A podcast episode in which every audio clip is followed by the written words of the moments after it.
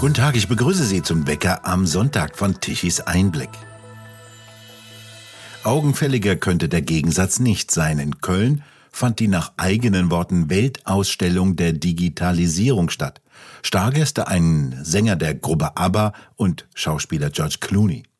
Dafür ohne funktionierendes Netzwerk, das die Besucher zur Weißglut und zur vorzeitigen Abreise trieb.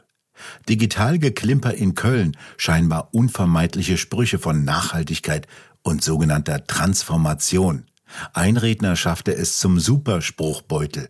KI-getriebene Nachhaltigkeitstransformation. In diesem Titel ist nun wirklich alles drin, da fehlte fast nichts mehr.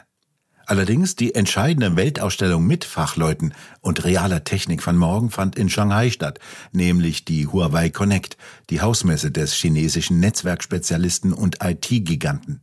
Es galt Invite-Only, nur geladene Gäste hatten dort Zutritt. Eine der wichtigsten Technologiemessen in Shanghai Ende der vergangenen Woche ohne wesentliche Beteiligung aus Europa. Mit dabei Professor Patrick Glauner, Informatikprofessor an der Technischen Hochschule Deggendorf. Als Sachverständiger beriet er Parlamente von Deutschland, Frankreich und Luxemburg.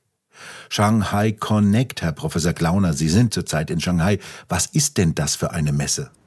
Die Huawei Connect ist die Jahreskonferenz von Huawei, in dem einfach neue Produkte vorgestellt werden, Partner, Kunden reingebracht werden. Dieses Jahr ist der große Fokus KI und deshalb bin ich auch mit am Start und habe mir hier verschiedene Vorträge und Stände auf der Messe angeschaut und sehr viele spannende KI-Innovationen gesehen.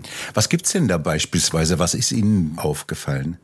Sehr innovative Anwendungen von KI rund um Gesundheitswesen, Maschinenbau, Stromversorgung, ganz unterschiedliche Branchen. Und alle reden ja auch von ChatGPT beispielsweise und natürlich wird dann auch immer in der Presse in Europa, in den USA noch andere angesprochen. Huawei macht mit diesen großen Sprachmodellen übrigens auch ganz viel und hat da auch ganz tolle Erfolge. Davon lese ich so in der deutschen, europäischen und US-Presse so gut wie nichts.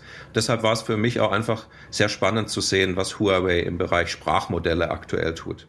Was soll KI denn beispielsweise in der Energieversorgung machen können? Das ganze Thema Smart Grid führt ja zu einer riesen Dynamik, sozusagen, dass man dann den Strom nutzt, wenn er gerade verfügbar ist oder günstig. Und natürlich muss das Ganze irgendwie automatisiert werden. Da spricht man ja von Smart Grids. Und da hat KI natürlich eine ganz wesentliche Funktion, um den Strom zum richtigen Zeitpunkt zu nutzen, zum richtigen Preis, vielleicht auch bei einem lokalen Speicher aufzuladen und später wieder diesen Strom ins Netz zurückzuspeisen. Da spielt KI eine ganz wesentliche Rolle und da beschäftigt sich auch Huawei mit. Natürlich auch andere Stakeholder auf der Welt, das ist völlig klar. Aber ich habe hier schon sehr spannende Sachen bei Huawei gesehen. Welche denn zum Beispiel? Ja, ich hatte jetzt ja die Beispiele aus der Stromversorgung vorgestellt. Was ich auch gesehen habe, waren Anwendungen in der Bildung, also KI massiv in der Bildung einzusetzen, dass man eben im Vorlesungssaal oder im Klassenzimmer nicht nur irgendwelche Smartboards hat, sondern am Ende auch mit KI-Anwendungen einzelne Studenten, Schüler unterstützt, vielleicht auch erkennt, ob Einzelne aufmerksam sind oder nicht in der Vorlesung oder dem Unterricht. Ob man das jetzt alles in Deutschland auch aus datenschutzrechtlicher Sicht tun kann, ist eine andere Frage. Aber es sind natürlich mal Ideen, die es zu evaluieren gilt und da arbeitet man sehr stark dran. Ich habe auch im Bereich Drohnen spannende Beispiele gesehen und das waren jetzt ausdrücklich keine militärischen Beispiele, sondern auch Einsätze in der Landwirtschaft, im Bau, bei Wartungen und so weiter. Und das gibt es auch natürlich in Europa, aber das, was ich hier gesehen habe, war schon nochmal auf einer ganz anderen Ebene. Und das sind eigene Entwicklungen von Huawei, die überhaupt nicht mit den Entwicklungen der KI in Amerika zum Beispiel zusammenhängen? Also viele Entwicklungen sind natürlich Open Source, die aus den USA und Europa kommen. Die kann ja natürlich jeder verwenden. Open Source kommt auch aus China. Die wird natürlich Huawei auch zu einem gewissen Grad nutzen, so wie es alle anderen tun. Aber die machen natürlich dann schon noch obendrauf ihre eigenen Innovationen. Und ich habe da sehr Spannendes gesehen. Huawei gilt ja ein wenig so als verbrannter Name. Was spüren Sie denn bei Ihren Gesprächspartnern als Reaktion auf das Verbot verschiedener westlicher Regierungen, Huawei-Technik in der Telekommunikation zu verwenden? Also ich sehe, dass die erstmal sich da nicht entmutigen lassen, sondern weitermachen und natürlich auch mit Ergebnissen punkten wollen. Und wenn man sich so die Technik anschaut, rund um 5G ist Huawei einfach von der Qualität der Produkte weltweit führend. Und wenn wir jetzt sagen, wir kaufen das pauschal nicht, machen wir natürlich den Fehler, dass wir vielleicht nicht das nutzen, was wirklich das Beste auf dem Markt ist. Jetzt kann man sich natürlich streiten, ob man sich bei Huawei in Abhängigkeiten geben will, aber Abhängigkeiten hat man immer, auch wenn man es aus den USA kauft. Ich sehe hier sehr spannende Produkte von Huawei und meiner Meinung nach wäre es nicht so schlau, wenn wir das pauschal ausschließen und uns komplett von den USA abhängig machen, die natürlich ein großes Interesse daran haben, Huawei zu schwächen. Was ist denn aus Ihrer Sicht dran, wenn hier gesagt wird, dass Technik von Huawei auch zu Spionagezwecken dient? Das kann man natürlich nie ganz ausschließen, das muss man realistisch sehen. Das ist aber natürlich auch bei Produkten aus den USA nicht anders. Die US-Geheimdienste sind ja auch dafür bekannt, Industriespionage zu betreiben. Der französische Geheimdienst tut es auch. Wir sind natürlich dann immer tangiert von so etwas. Also man kann da jetzt nicht pauschal schwarz und weiß vergleichen und sagen, das eine ist alles böse und das andere alles gut. Man ist natürlich immer in Konkurrenzsituationen und man muss dann gescheit abwägen. Würden Sie dem zustimmen, dass es ein großer strategischer Fehler ist, Huawei hier auszuschließen im Westen? Es ist ein großer Fehler, weil man muss natürlich auch auf die Innovationsgeschwindigkeiten schauen. Und in China gibt es eine massive Innovationsgeschwindigkeit, die ganz unterschiedliche Gründe hat, wie natürlich einen großen Bedarf bei dem Aufbau des Wohlstands. Der Durchschnittschinese ist ja immer noch relativ arm. Auch die Regierung, die sehr ambitioniert ist, die Unternehmen, viele junge Leute, die gestalten möchten. In China entstehen die Innovationen des 21. Jahrhunderts und wir würden uns davon komplett oder wir würden das komplett verweigern, wenn wir Huawei ausschließen, und das wäre meiner Meinung nach ein großer Fehler. Sie beobachten ja auf der Messe, dass Kunden aus allen Teilen der Welt dort vertreten sind. Was haben die denn für Interessen und wie gestalten sich die Geschäftsbeziehungen zwischen Huawei und den Kunden aus den anderen Erdteilen? Ich habe hier nur wenig Leute aus Europa oder Nordamerika gesehen, also die Gäste aus dem Ausland, Partner, Kunden sind dann überwiegend aus Asien, dem arabischen Raum, Afrika und Lateinamerika, die natürlich auch Vorträge halten, Gespräche führen. Und da sehe ich erstmal sehr viel Motivation, Digitalisierung voranzutreiben. Ich habe auch dann Vertreter gesehen, die vorgestellt haben, wie sie mit Huawei zusammenarbeiten und dann Strategien für die nächsten 20 Jahre haben und Ziele, die erreicht werden sollen, weil man einfach den Wohlstand steigern möchte, Digitalisierung da ein ganz wesentlicher Faktor davon ist. Und das ist etwas, was ich in Deutschland auf jeden Fall vermisse, auch in Europa, dass man sich mal bei Positivthemen Gedanken für die nächsten 20 Jahre macht. Ich sehe diese Ziele in 20 Jahren und weiter oft nur bei Negativthemen. Ja, der einzige 20-Jahres-Plan heißt CO2-0 im Jahre 2050. Aber mal umgekehrt gefragt, wie realistisch sind denn diese 20-Jahres-Pläne in China? In 20 Jahren sollen die und die Technologie vorherrschen. Wie realistisch ist das denn? Da denkt man natürlich an viele Positivthemen und auch an realistisches, Dinge, die den Wohlstand steigern. Dass das natürlich am Ende bei chinesischen Unternehmen und dem Staat auch mit politischen Ambitionen und militärischen Ambitionen am Ende zu tun hat, das kann man natürlich auch nicht abstreiten. Aber das ist natürlich auch in anderen Teilen der Welt so. Aber ich sehe einfach langfristige Ziele, die man erreichen möchte. Und wie gesagt, nicht nur bei Huawei und in China, sondern auch bei den internationalen Partnern, was wir immer als Entwicklungs- und Schwellenländer bezeichnen. Und die haben Strategien für die Zukunft und bei uns nehme ich das einfach nicht wahr. Welche Strategien sind denn das? Können Sie da einige Beispiele nennen? Da ging es zum Beispiel bei einem Vertreter aus Afrika darum, wie man Breitband in diesem Land in den nächsten 20 Jahren einem großen Teil der Bevölkerung zur Verfügung stellen möchte, auch mit vielen digitalen Services in der Bildung, im Gesundheitswesen, im Verkehr, der Logistik. Und das nehme ich jetzt in der Form natürlich in Deutschland und Europa leider nicht wahr. Es wäre schön, wenn es diese Ziele gäbe. Europa scheint ja Afrika einigermaßen abgeschrieben zu haben, zieht sich ja teilweise aus einigen Ländern zurück, nicht aber China. Was steckt denn dann für eine politische Vorstellung hinter den chinesischen Bestrebungen? Mein Eindruck ist, dass Europa einen Großteil von Afrika schon vor langer Zeit abgeschrieben hatte. Das war meiner Meinung nach ein großer Fehler, wenn man sich natürlich das Potenzial dort anschaut und natürlich auch die Rohstoffe, die man auf Dauer braucht. China denkt da langfristiger. Ich nehme das auch so wahr, dass China nicht im Sinne von Entwicklungshilfe denkt, sondern vielleicht eher im Sinne von strategischer Auslandsinvestitionen und da natürlich ein Potenzial nutzt, das wir aufgegeben haben, dass das natürlich am Ende auch wieder zu neuen Krediten, neuen Abhängigkeiten in diesen Ländern führt. Das kann man natürlich auch nicht abstreiten, das ist natürlich auch völlig klar. Aber es gibt eben ein großes Potenzial zu heben und das nutzt China.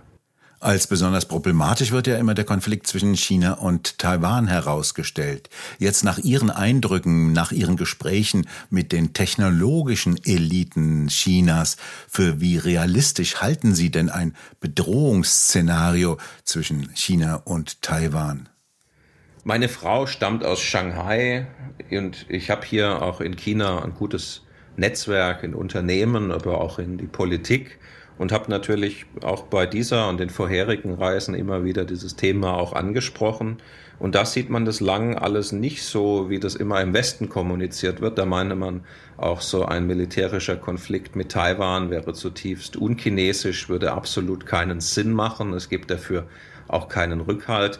Mein Eindruck ist, dass das Ganze vor allem durch die USA gepusht wird, weil man Europa sozusagen von China trennen möchte, Europa völlig vereinnahmen durch die USA. Wir können aber in Europa natürlich davon profitieren, wenn wir mehrere Partner haben und nicht nur einen Partner. Natürlich ist dieses Thema militärischer Konflikt zwischen der Volksrepublik China und Taiwan nicht unmöglich. Sollte zum Beispiel Taiwan die Unabhängigkeit erklären, könnte das natürlich relativ schnell zu einem militärischen Konflikt führen. Das muss man auch realistisch sehen. Taiwan ist ja bis heute gerade nicht unabhängig und wird auch von den allermeisten Staaten der Welt nicht als Land anerkannt und ist ja auch nicht in der UN. Aber ob diese Unabhängigkeitserklärung kommt, das bezweifle ich, weil da wären die Konsequenzen sehr klar. Aber solange diese nicht kommt, sehe ich diesen Konflikt, der da immer herbeisiniert wird, als absolut unrealistisch. Ein solcher Konflikt hätte ja auch erhebliche wirtschaftliche Auswirkungen zwischen China und Taiwan. Immerhin produzieren ja einige der größten taiwanesischen Chiphersteller in China. TSMC zum Beispiel, der weltgrößte Chiphersteller der Welt, hat Fabriken in China. Es gibt sehr große wirtschaftliche Verwebungen zwischen beiden Ländern und das würde ja alles nur immens beschädigt werden, wo es eigentlich nur Verlierer gäbe durch solch einen militärischen Konflikt. Wo sehen Sie denn in diesem weltweiten Spiel Europa? Europa ist ja sehr abhängig von den amerikanischen IT-Giganten. Allein die Cloud-Dienstleistungen erschlagen ja förmlich alles. Was bedeutet denn das für die europäische IT-Industrie? Es gibt natürlich auch europäische Cloud-Anbieter, aber lange nicht in der Größe und dann sind es oft auch Nischen, wie zum Beispiel die SAP. Aber natürlich in der Breite gibt es nicht diese großen Anbieter wie jetzt die Amazon Web Services oder die Google Cloud und viele weitere. Und die Cloud hat natürlich viele Vorteile für Skalierung. Man kann die Kosten reduzieren, man kann hoch und runter skalieren, man kann auch viele Services nutzen. Es hat viele Vorteile, aber natürlich entstehen auch neue Abhängigkeiten. Und wenn man dann sozusagen eine ganze Gemeinde oder ein ganzes Bundesland am Ende in der Cloud bei Microsoft hat und Microsoft könnte aus welchen Gründen auch immer mit einem Klick diese Gemeinde oder das Bundesland sozusagen abschalten, dann würden ja die ganzen Strukturen zerfallen innerhalb kürzester Zeit. Nicht anders bei einzelnen Unternehmen, die komplett von der Cloud abhängig sind. Deshalb ist es schon wichtig, eigene Strukturen für den Basisbetrieb zu haben und für die Skalierung macht die Cloud sehr viel Sinn. Es gibt mittlerweile auch große Cloud-Anbieter aus China, aber auch davon sollten wir uns nicht komplett abhängig machen, sondern natürlich eigene Cloud-Infrastrukturen in Europa auf- und ausbauen. Wenn Sie jetzt durch Shanghai, durch die Messehalle laufen und sich die Vorträge von Huawei anhören und vergleichen dies mit Europa, was fällt Ihnen denn als erstes ein? In China sieht man erstmal die Chancen. Man hat Ziele, die man erreichen möchte und ist von Chancen getrieben. Wir in Europa sind von Ängsten getrieben.